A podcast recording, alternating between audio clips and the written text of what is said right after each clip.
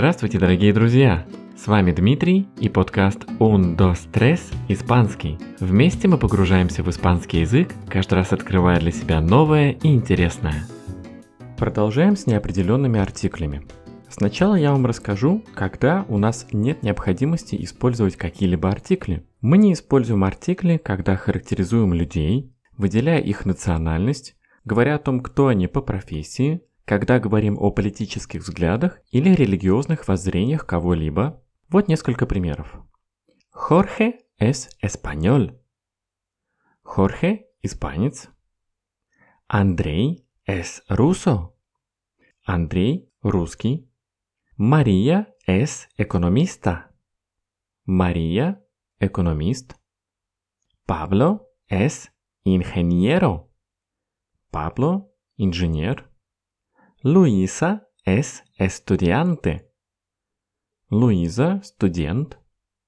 Antonio es socialista. Antonio, социалист. Ana es demócrata. Ana, демократ. Felipe es católico. Felipe, католик. Marina es ortodoxa. Marina, православная. Когда в Испании говорят про христианский мир, католиков называют католико, либо католика, и православных, как ни странно, называют ортодоксо, либо ортодокса, если говорят про женщину. Как видите, мы дали характеристики разным людям, и ни в одном из случаев мы не использовали артикли. В обозначенных примерах и других похожих ситуациях артикли будут лишними. Почему сначала я вам рассказал об этих примерах без артикля? Все дело в том, что если ко всем приведенным фразам мы добавим дополнительную характеристику, то есть не просто экономист, а профессиональный экономист, не просто студент, а умный студент, то как раз в таких случаях нам уже необходимо добавить неопределенный артикль. Испанцы объясняют использование артикля в данных случаях как усиление значения добавляемой характеристики, как особое выделение или, если хотите, подчеркивание добавляемой характеристики. Давайте раскрасим простые фразы, сказанные ранее дополнительными прилагательными. Jorge es un español alegre. Jorge es un español alegre. Jorge – жизнерадостный испанец. Андрей es un ruso serio. Андрей es un ruso serio. Андрей – серьезный русский. María es una economista profesional. María es una economista profesional. María, profesional economista.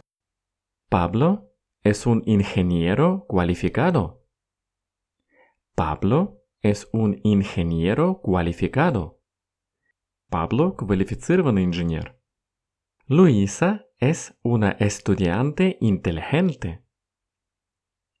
Luisa es una estudiante inteligente.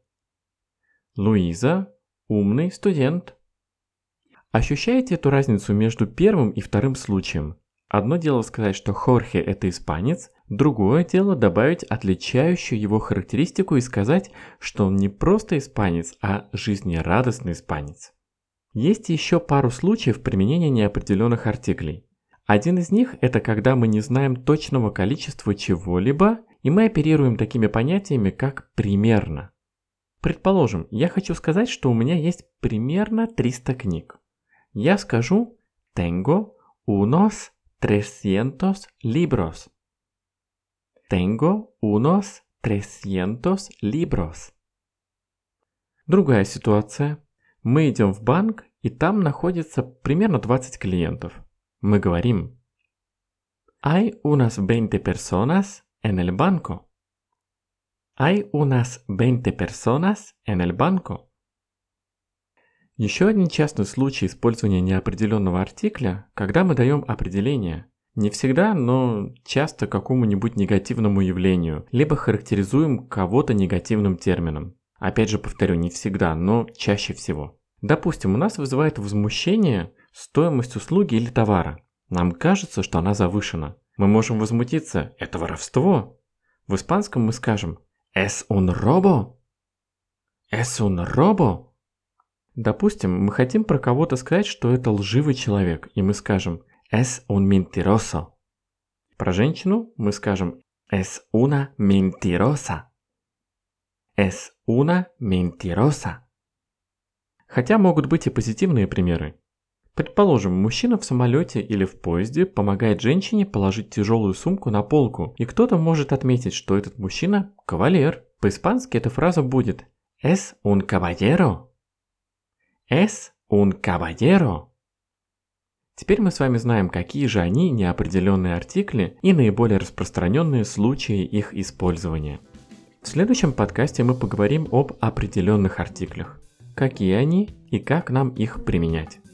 На сегодня все.